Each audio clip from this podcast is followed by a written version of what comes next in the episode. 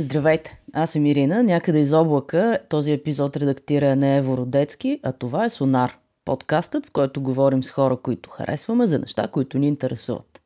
В този вече пети епизод ни гостува Христо Чернев от Таксими, с когото си говорим за създаването на компании и превозването на хора. Преди да започна обаче, малко оперативна информация. Започваме тежка и наравна битка с ехото и някои други малки проблеми с аудиото в епизодите ни. А днес експериментираме с различен микрофон, а в следващите епизоди ще направим някои други подобрени експерименти, Крайната цел е да звучим като Роман Марс от 99% Invisible. Това целта може да ни кажете как се справяме и да не дадете фидбек за това, както и за всичко останало по епизодите. Готови сме да записваме и в гардероба. Това го гледах в едно YouTube видео. Един човек така си правеше записите, за да може дрехите му да обират шума. Малко ще е странно, тъй като ние записваме повечето ни гости на живо, но, както казах, склонни сме на всякакви експерименти. Междувременно ще се радваме, ако се абонирате за нашия подкаст в Apple Podcast, Teacher, SoundCloud и където друга да слушате. Също така можете да кажете за него на роднини и приятели или да го споделите в социалните мрежи. За всички, които не използват подкаст услуги, започнахме да качваме аудиото от епизодите в YouTube. Там сме SonarCast. Интервюто следва, а в края ще разберете и за една изненада, която ни подготвиха от Таксими. Започваме. Здрасти! Здрасти! Как се казваш и с какво се занимаваш? Христо Чернев се казвам и се занимавам с подобряване на таксиметровата услуга в града. Позната като компанията Таксими.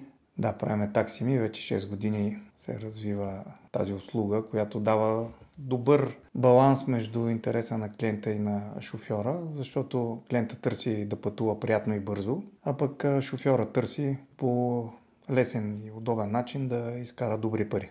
Аз съм супер фен на услугата от много време. Това е една от причините да си говорим и днес. Благодаря ти. защото всъщност тя наистина подобрява начина по който пътуваме. За мен е много лесно и приятно да я ползвам. Това не е платено рекламно съобщение. Просто съм фен на услугата, казвам. Преди да започнем да си говорим за таксими, аз знам, че ти имаш и други интересни бизнес проекти. Интересно е да си говорим с теб как се стартира компания, как се удържа една компания 6 вече години на пазара, какво е да правиш стартъп, какво да си предприемач. Искаш ли първо за това да си поговорим и после малко по-детайлно за таксиметровата услуга? Започва, както обичам да си говорим, като топка от Сопол, но това е трудно за...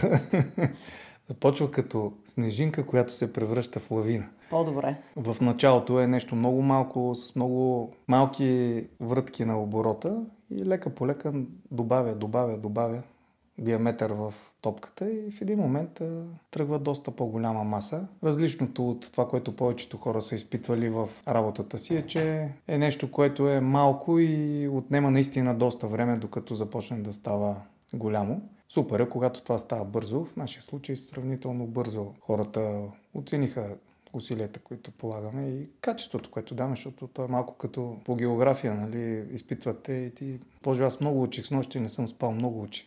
Обаче не знаеш. Важното е да се получат нещата. Дали много си учил или малко си учил, не е толкова важно. Важен е крайният резултат. Важен е крайният резултат. Като в повечето състезания при българския футбол съм забелязал, нашите много добре играха, обаче нали, уния направиха само три атаки, обаче два гола от три атаки, ние 12 атаки, ама няма гол на тази метафора ме загуби, само казвам. Аз знам, че такси ми не е твой първи проект, както и това не е първият проект с твоя кофаундър и партньор в бизнеса.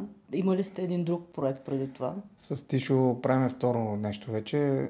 Преди това правихме Human Record. Това беше имидж банка или така услуга, която можеш да си да свалиш изображения. Така фокусирахме се върху историческо и архивно съдържание. Можеш да свалиш стари фотографии, гравюри, карти, Интересни неща.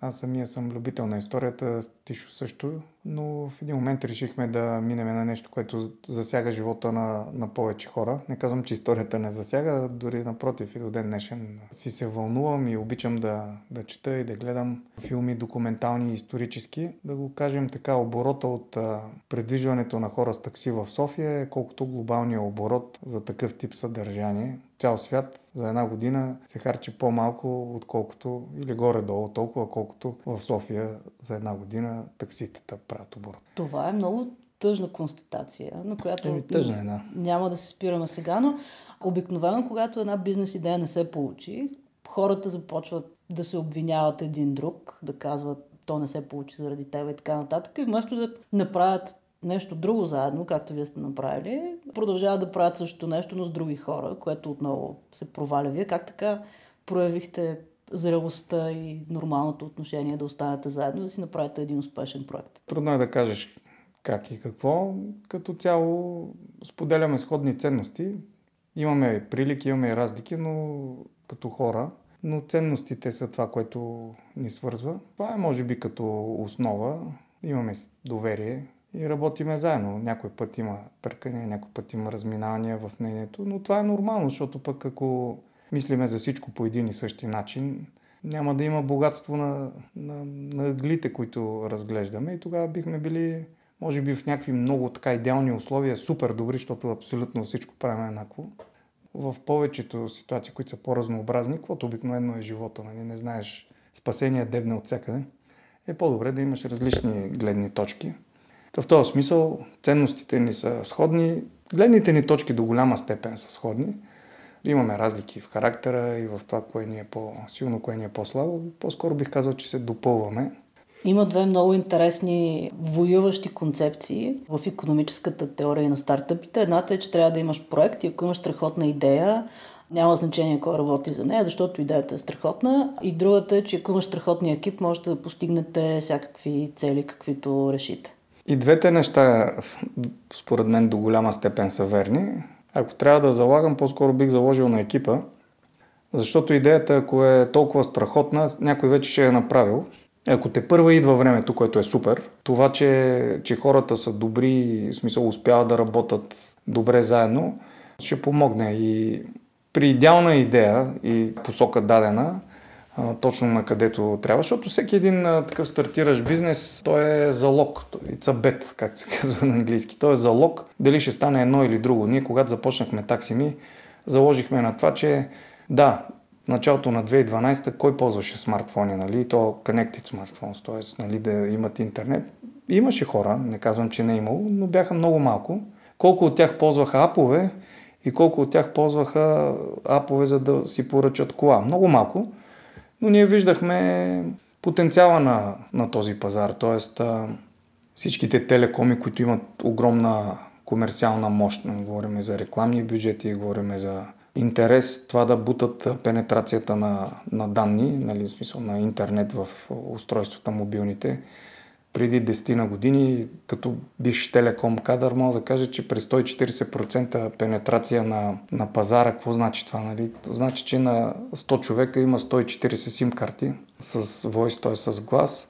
Единственият начин да растеше, ако има някакъв друг продукт. Другия продукт беше данни, нали? той беше съвсем в началото. Също така друга голяма мощна макросила са производителите на, на устройства, на телефони, на таблети. Та тия заедно с телекомите беше ясно, че ще бутат със страшна сила. Оставям на страни колко възможности дава цифровата технология, която буквално преобразява за последните няколко десетки години света. Защото неща, които преди са били много трудни или бавни, не са и бързи и лесни. Такси ми прави точно това, прави бързо, лесно и удобно, нещо, което преди не беше толкова удобно и бързо и буквално преобразява начина по който хората се движат в града. Защото за 3-4 минути ти докарваме кола, колата е наистина подбрана и шофьора по твоите виждания на това, което на тебе ти харесва. Преди това беше невъзможно. Ако е трудно нали, за масовия слушател да си го представи за такситата, нека да видим телевизията. Какво беше света преди 15 години? Имаш телевизия и дават всичко и кой каквото иска гледа. Аз гледам в един часа бразди в неделя, друг в 6 часа гледа пинко-розовата серия, както казваше брат ми. И така, а пък днес вече всеки слуша и гледа каквото си иска и когато си иска. Всичко е on demand, т.е. можеш да включително и този подкаст, който правиме, не е нужно всички да го слушат, важно е да го слушат тия, на които им харесва. Тоест много, много лесно и ефтино е вече да произведеш това и да намериш своята аудитория. И такси ми прави точно това. Използва цифрови технологии и така доста авангардни бизнес процеси, за да направи това, което другите не можеха и продължава значи, да им е трудно да правят. Шокиращо е как до преди 10 години нямахме iPhone. Аз не знам как сме живяли без iPhone, какво се случва, ако нямаш месенджер на телефона си. Спомням си, имаше едно време пейджери. Много бързо се развиват нещата. Важно да хванеш тенденциите. Какви са тенденциите според теб сега? Еми да, важно е това. С тенденциите е важно. Ще го кажа така, нали, да се върнем на въпроса как започна и как мина от едното в другото. Human Record ходих в Штатите, ходих в Лондон, в Париж. Бяхме с Seed Camp 2011 края. Seed Camp са най-стария, как звучи, нали, за, като говорим за 10 на години, но така най-стария фонд за микроинвестиране такива в ранна, ранен стадий компании. Видяхме, че Human Record като идея е интересна, може да се получи хубав бизнес, но някак си няма мащаба, който ни, ни се искаше да има, да засегне на повече хора животите, така по положителен начин.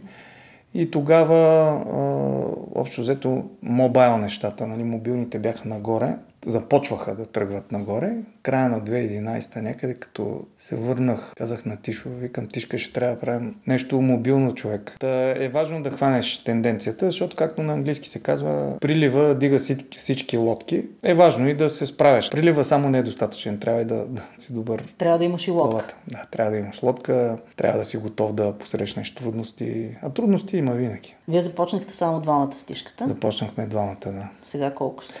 Колко сме вече? 15, 16, 17, може би не съм ги, не ги броя толкова, нали? При 3 години един приятел ме пита, бе, вие колко човека сте? И аз му казвам, примерно, не знам там колко бяхме и така. А е, добре, нали? Явно е някакъв такъв универсален критерий как се развиват нещата. Е, що му успявате да давате заплати на 16-17 човека, значи работата е добре. Да, някои неща са добре, други бихме искали да са много по-добре но това е нормално. Вие сте доста иновативна компания. Такси ми беше една от първите компании, не знам дали има и други, които позволяват картови плащания. Не е нужно да даваш кеш на шофьорите, не е нужно да носиш кеш. Не е нужно дори да имаш карта. Просто можеш да пътуваш с мобилния си телефон. Mm.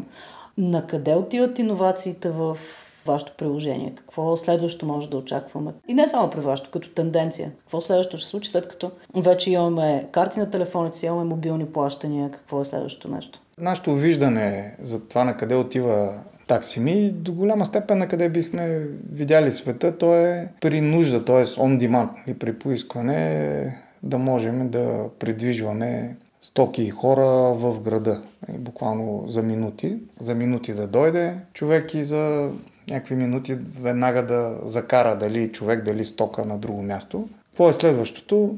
Ще го запазя в тайна, нали? но е близко до това, което правиме. Живи и здрави, скоро очакваме да се случи.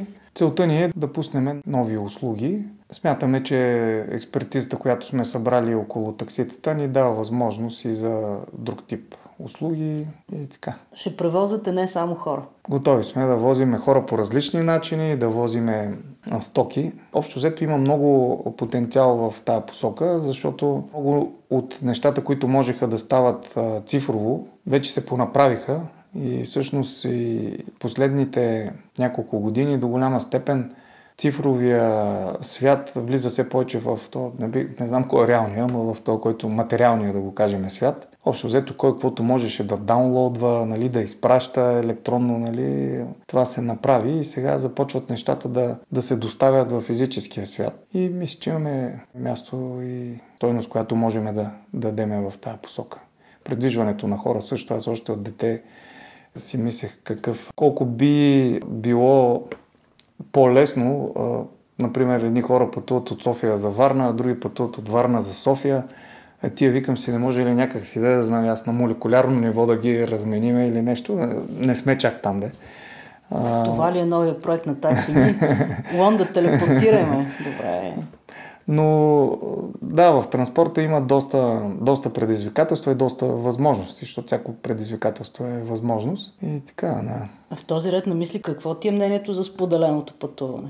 И споделеното пътуване е решение на, на проблем. Всяко, нещо, което човек измисля, го търси, го, го измисля в а, желанието си да, да намери решение на, на някакъв проблем.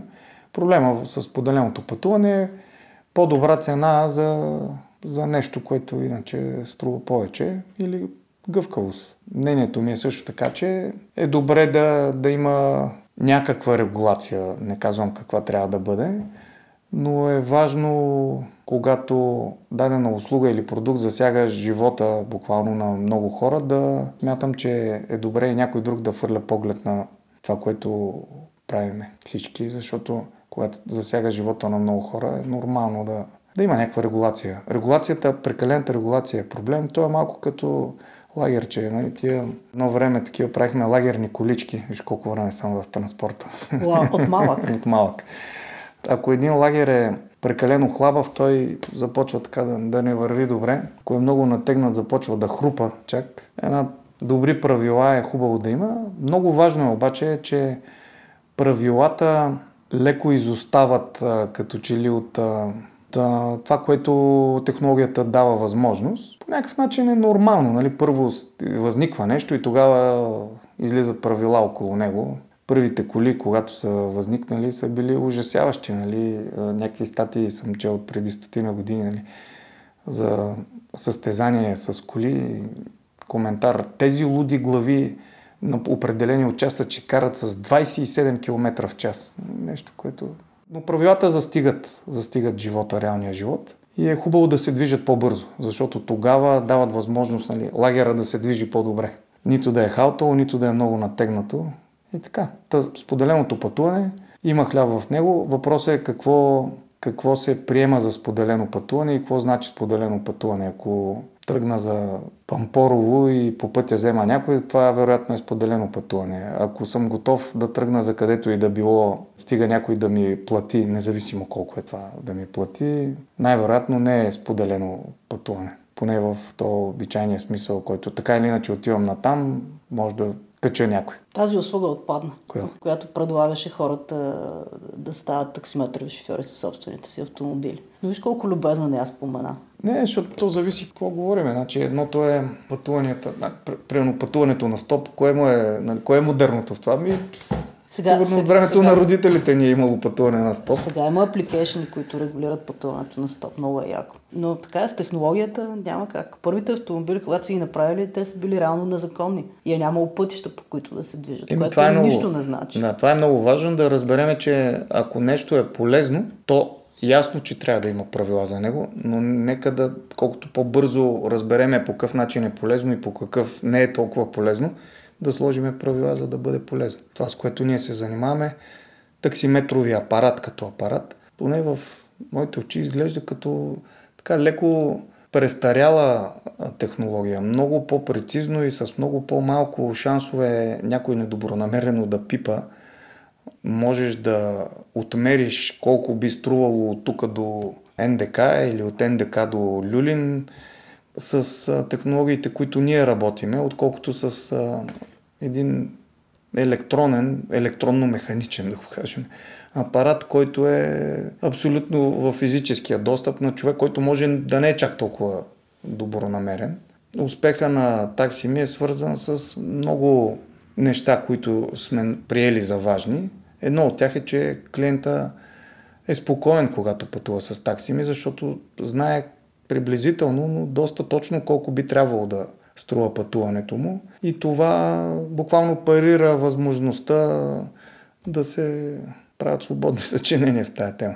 Това бихме могли да го правиме и без да, защото пък един таксиметров апарат създава включително и спънки. По-трудно е да, скъпо е да имаш такъв апарат. Самия апарат струва нещо. След това да се следи дали добре отмерва.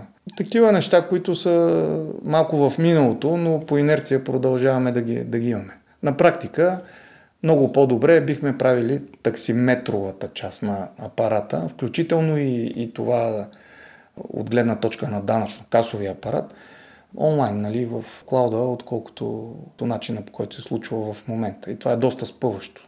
Вие правите ли стъпки в тази посока да улесните работата на таксиметровите шофьори? Те всъщност те са ви партньорите реално погледнато, защото вие, правите, да, страхотна, вие правите страхотна услуга, апликейшн е прекрасен, но ако физическата услуга, която получава вашия потребител не е окей, okay, той никога повече няма да ползва вашия апликейшн. Реално човека има нужда от превозване и той търси бърз, удобен и приятен начин да, това да се случи. Такси ми е интерфейса, но също така и управлението на взаимоотношението между клиента и шофьора. На практика ние говорим за един баланс между клиент и шофьор.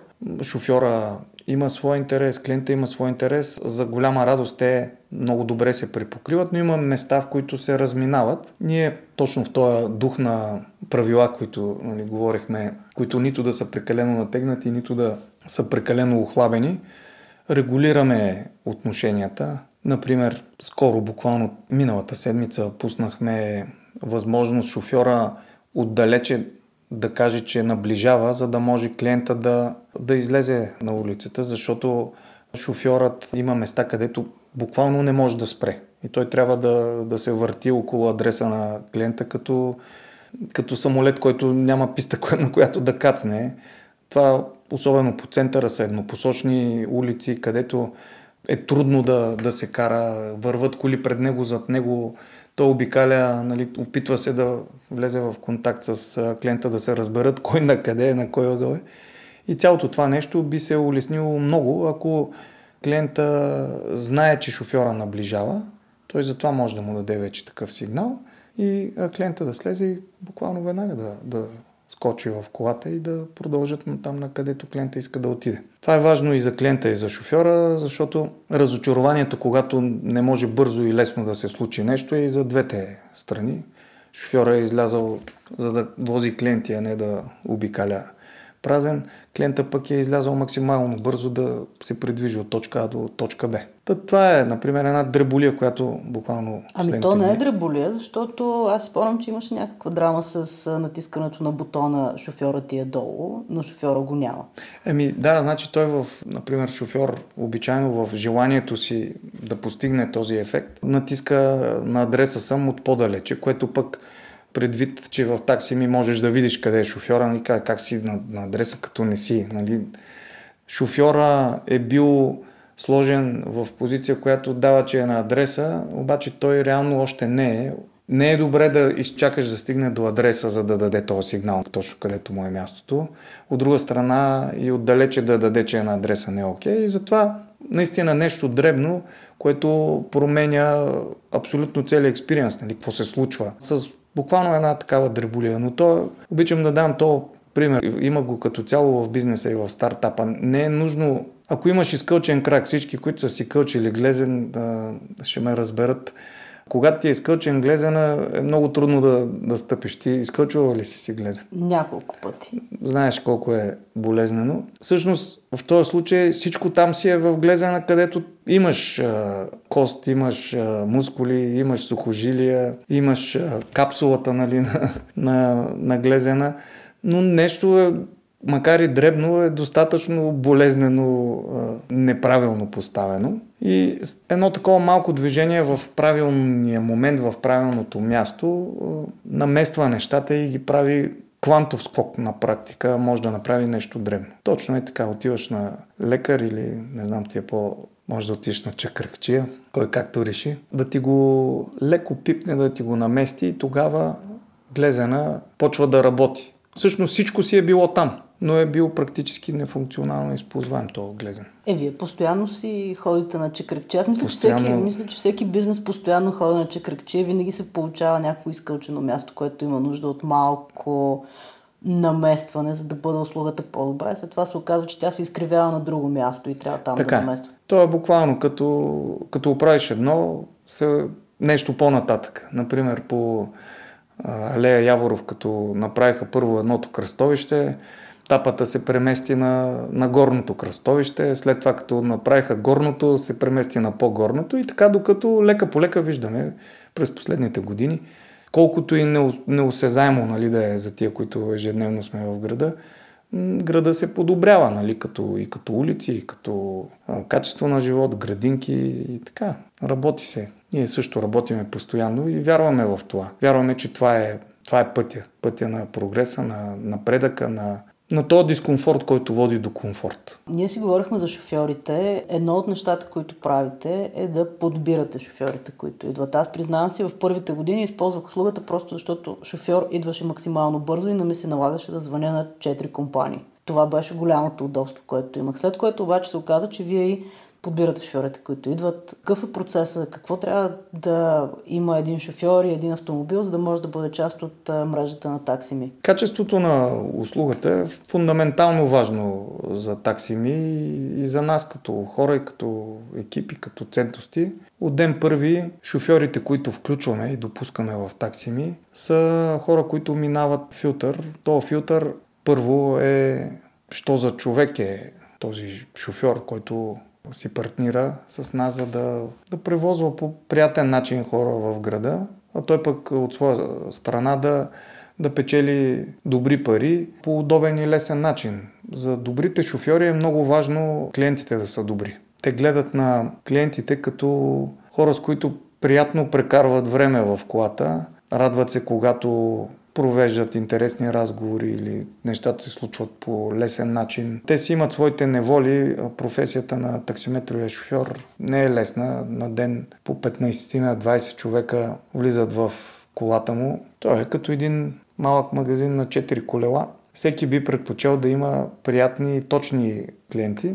Ние правиме то баланс и от двете страни. Подбираме и клиентите, подбираме и шофьорите. Как така подбирате клиентите? Това е нещо, което почти никой бизнес не казва, че се подбира клиентите. Всеки бизнес е за всички. Пък вашия не е. Ние подбираме тези шофьори, които дават качествена услуга, тези клиенти, които приемат тази качествена услуга, возят се с нея, плащат си на хората, които са ги возили, държат се уважително към тях. И това са нормални човешки неща. И сред клиенти и сред шофьори има хора, които имат по-различни виждания за света. Има такива сред клиентите, които смятат, че това да извикаш такси и да не излезеш е окей. Тези хора ги предупреждаваме и ги ограничаваме, ако системно продължават. Общо взето принципа ни от двете страни е при системни и груби нарушения на правилата, които са абсолютно разумни и добронамерени и за двете страни участващи, при системно или грубо нарушение да, да спреш да,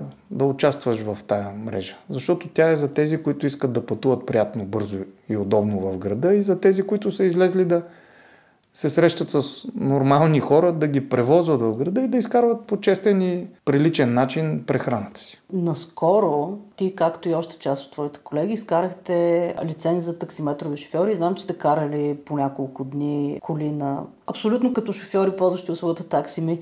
Това промени ли по някакъв начин с перспективата както за това какво очакват клиентите, така и за това какво вие очаквате от таксиметровите шофьори? По-напред изкарахме, не съвсем наскоро, но както се шегувам, той е малко такъв шофьорски хумор, нали?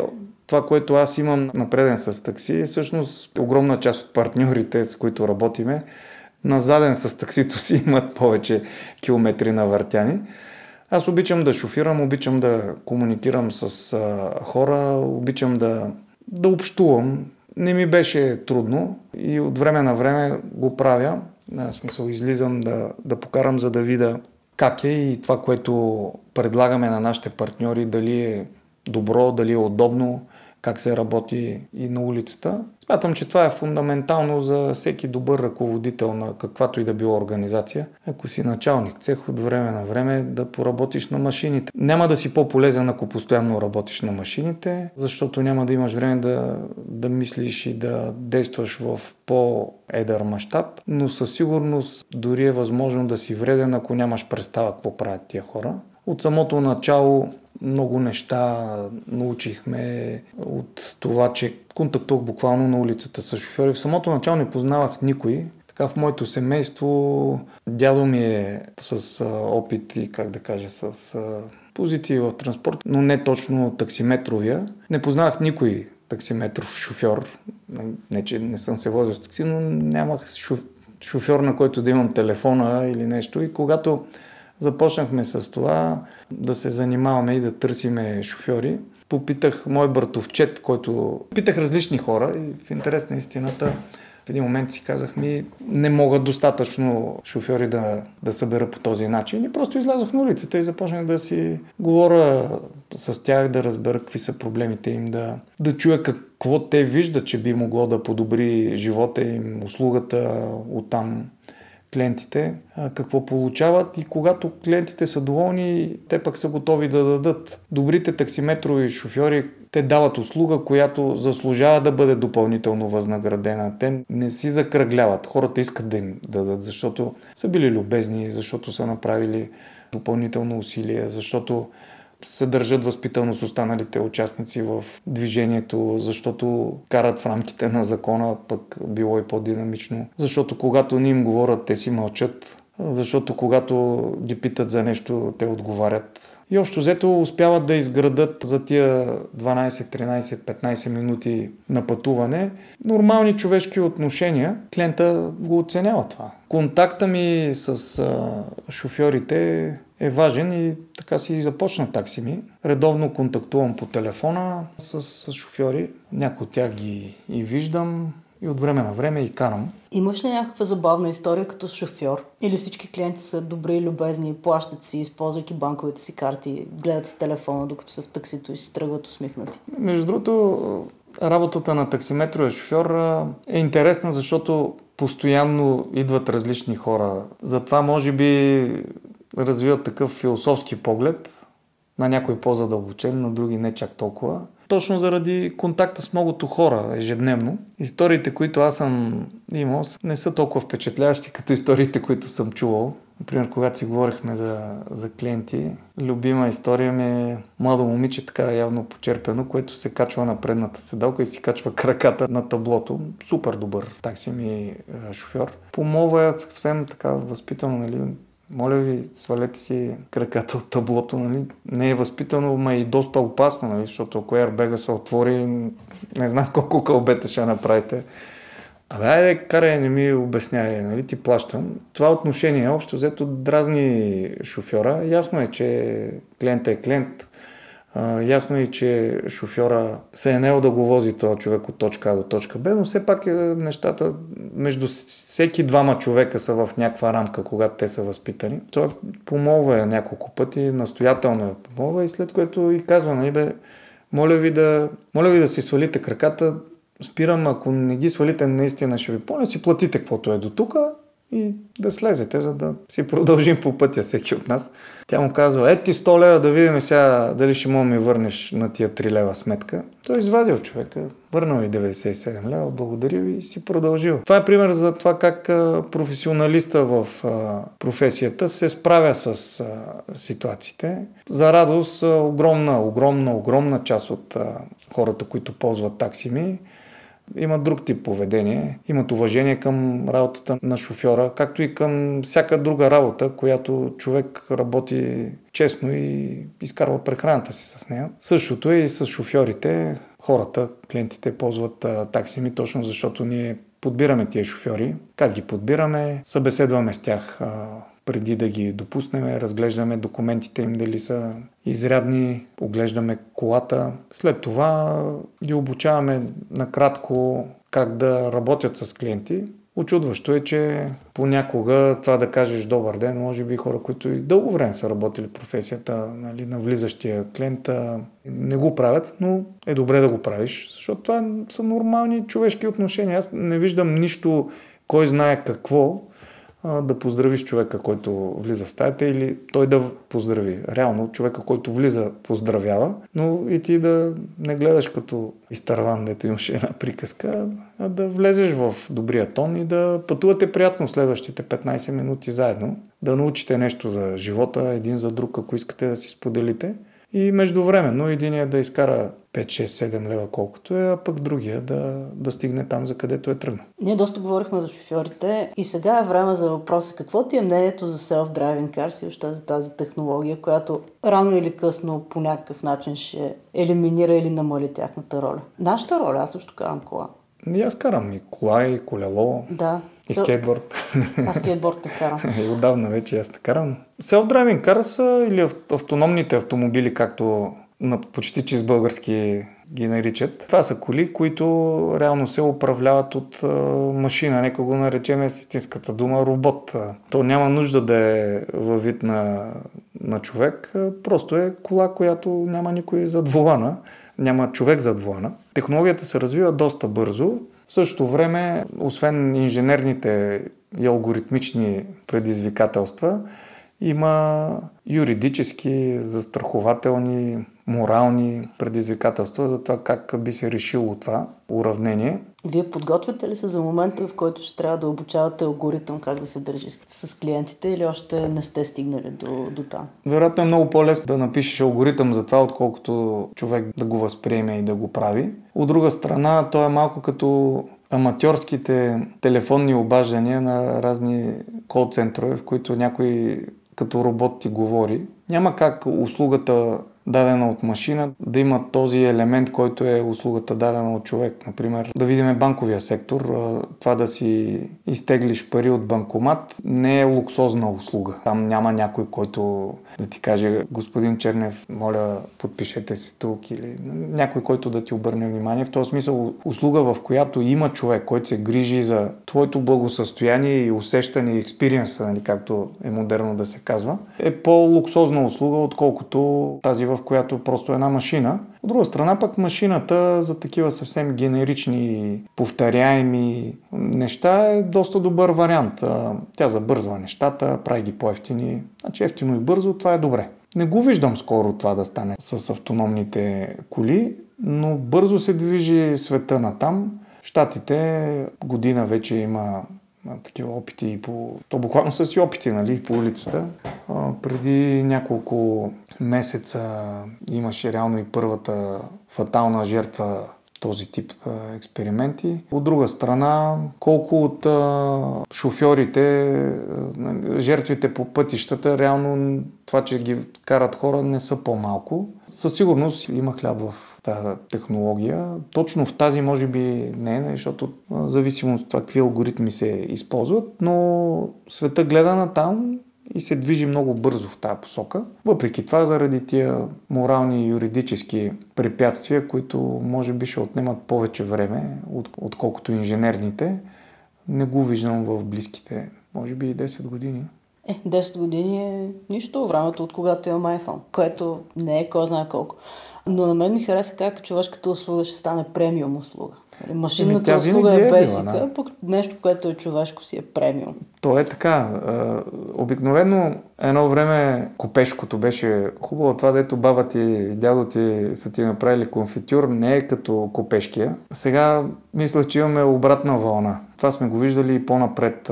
Всички преди 100 години са захвърлили цървулите, за да вземат обувки, произведени от машина. Сега най-скъпите обувки са произведени на ръка. Същото е и с колите, същото е и с много други неща. Няма как това, което е направено, изпипано буквално от човек, да е по-лошо от това, което е направено от машина. Просто едното е бързо и ефтино, т.е. достъпно и стига до масите, а другото е по, по-премиум. Да, да, едното е това, което правят машините е винаги едно и също по спецификация, ако не е по спецификация, не стига до пазара. Това, което правят хората, никога не е по спецификация и то затова е по-скъпо. Заради, аз наскоро го научих този термин, лаби-саби. Чувал ли си лаби-саби? Лаби-саби е когато нещо е направено от човек и то всъщност има допълнителна стойност заради малките неточности в спецификацията, които никога няма да бъдат допуснати от машина. Еми да, реално, ако пробиеш 6 дупки и трябва днеска 6 пъти, 6 комплекта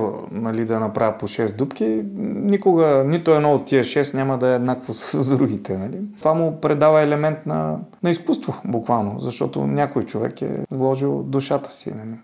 Почти, другите са... Почти като вашето приложение. Ние със сигурност сме повложили душа и сърце и мерак в него и се радваме, че то помага на едни хора да пътуват, пък на други да изкарват по добър начин прехраната си. Ние сега трябва да приключваме. Имаме нещо като 17 въпроса, които не ти зададах. Няколко бързи въпроса, които са важни и е добре да се знаят. Първо, вие отговаряте на всеки фидбак, който получавате. Нали? Така, ако не си харесвам шофьора, му напише единица, той повече няма да идва. Ако ти му напишеш единица, той няма да идва повече. Добре. Това е точно в нашия дух на таксими. Няма нужда да избираш аз този шофьор не го искам или някъде да пишеш или нещо. Факта, че ти си му дава единица, за нас означава, че ти не го искаш. Тоест, ние правиме нещата лесни за потребителя. Бил той партньор, бил клиент, в случая на таксими. Тоест това, което той си прави нормално, ние вадим изводи от него и ги ползваме за благото на всички участници. Добре, и следващия въпрос. Вие наскоро пуснахте таксиметрова услуга, която е брандирана. Имате автомобили таксими, които ходят и Софийските улици.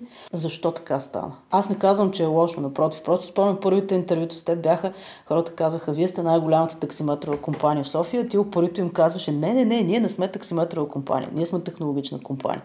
И на шестата година от вашето развитие станахте таксиметрова компания. Най-важното, може би, е това, че около нова година даже се позаговори. Шофьорите започнаха да ни споделят, че таксиметрови компании, с които работят, започват да ги турмозят и малтретират за това, че ползват таксими. Ние нямаме друго обяснение за това, освен, че се чувстват заплашени от качеството на услугата и това, че тя набира голяма скорост и сред клиентите и с партньорите. Ние в София работиме с около 4000 шофьора от 8-10 000 потенциални тотален брой шофьори, защото има около 6000 коли. Около половината от тях са на две смени, т.е. имаме едни около 8-10 хиляди шофьора, които работят тази професия. По другата страна имаме 400 хиляди човека, които са инсталирали таксими на, на телефоните си. Явно някои се чувстват заплашени и започнаха да турмозят шофьорите. Тогава ние си казахме, ми в крайна сметка това не е точно както сме си го представили да развиваме таксими, но ако някой а, създава пречки пред а, нашите партньори да работят по един нов и добър начин, нека да им помогнем. И тогава направихме компания превозвач, която на практика а, те могат спокойно да, да бъдат в лиценза на на тази компания, спокойно да си работят с таксими и да продължават да обслужват добре клиентите. Клиентите са доволни и те са доволни и всички да са доволни. Не знам дали съвсем всички са доволни, защото тия, които вместо да гледат качеството на услугата, гледат как да пречат на качеството на услугата на другите, ще са доволни, но по-важно е да вървиме напред всички като общество и, и нека подкрепяме тия, които правят нещата добре и за добро, а не тия, които пречат на доброто. Аз мисля, че така може да приключим и нашия разговор. Аз нямам какво да питам след това заключение. Добре, много ти благодаря, че отдели време. Всъщност, как, ако някой не си изтегли от такси ми, може да си го изтегли, това е важно да кажем. Откъде? От App Store? От App Store и от uh, Google Play. Добре, регистрира се, ползва си, може да си сложи Даже не е нужно, ние сме единствения поне известен ни ап в света а, с такъв тип а, услуга. Не е нужно да си дори да си направиш профил, сваляш и тръгваш, както Сваляш и тръгваш. Сваляш и тръгваш. Добре, сваляме и тръгваме. Много ти благодаря наистина. И аз благодаря. И до скоро. Живи и здрави.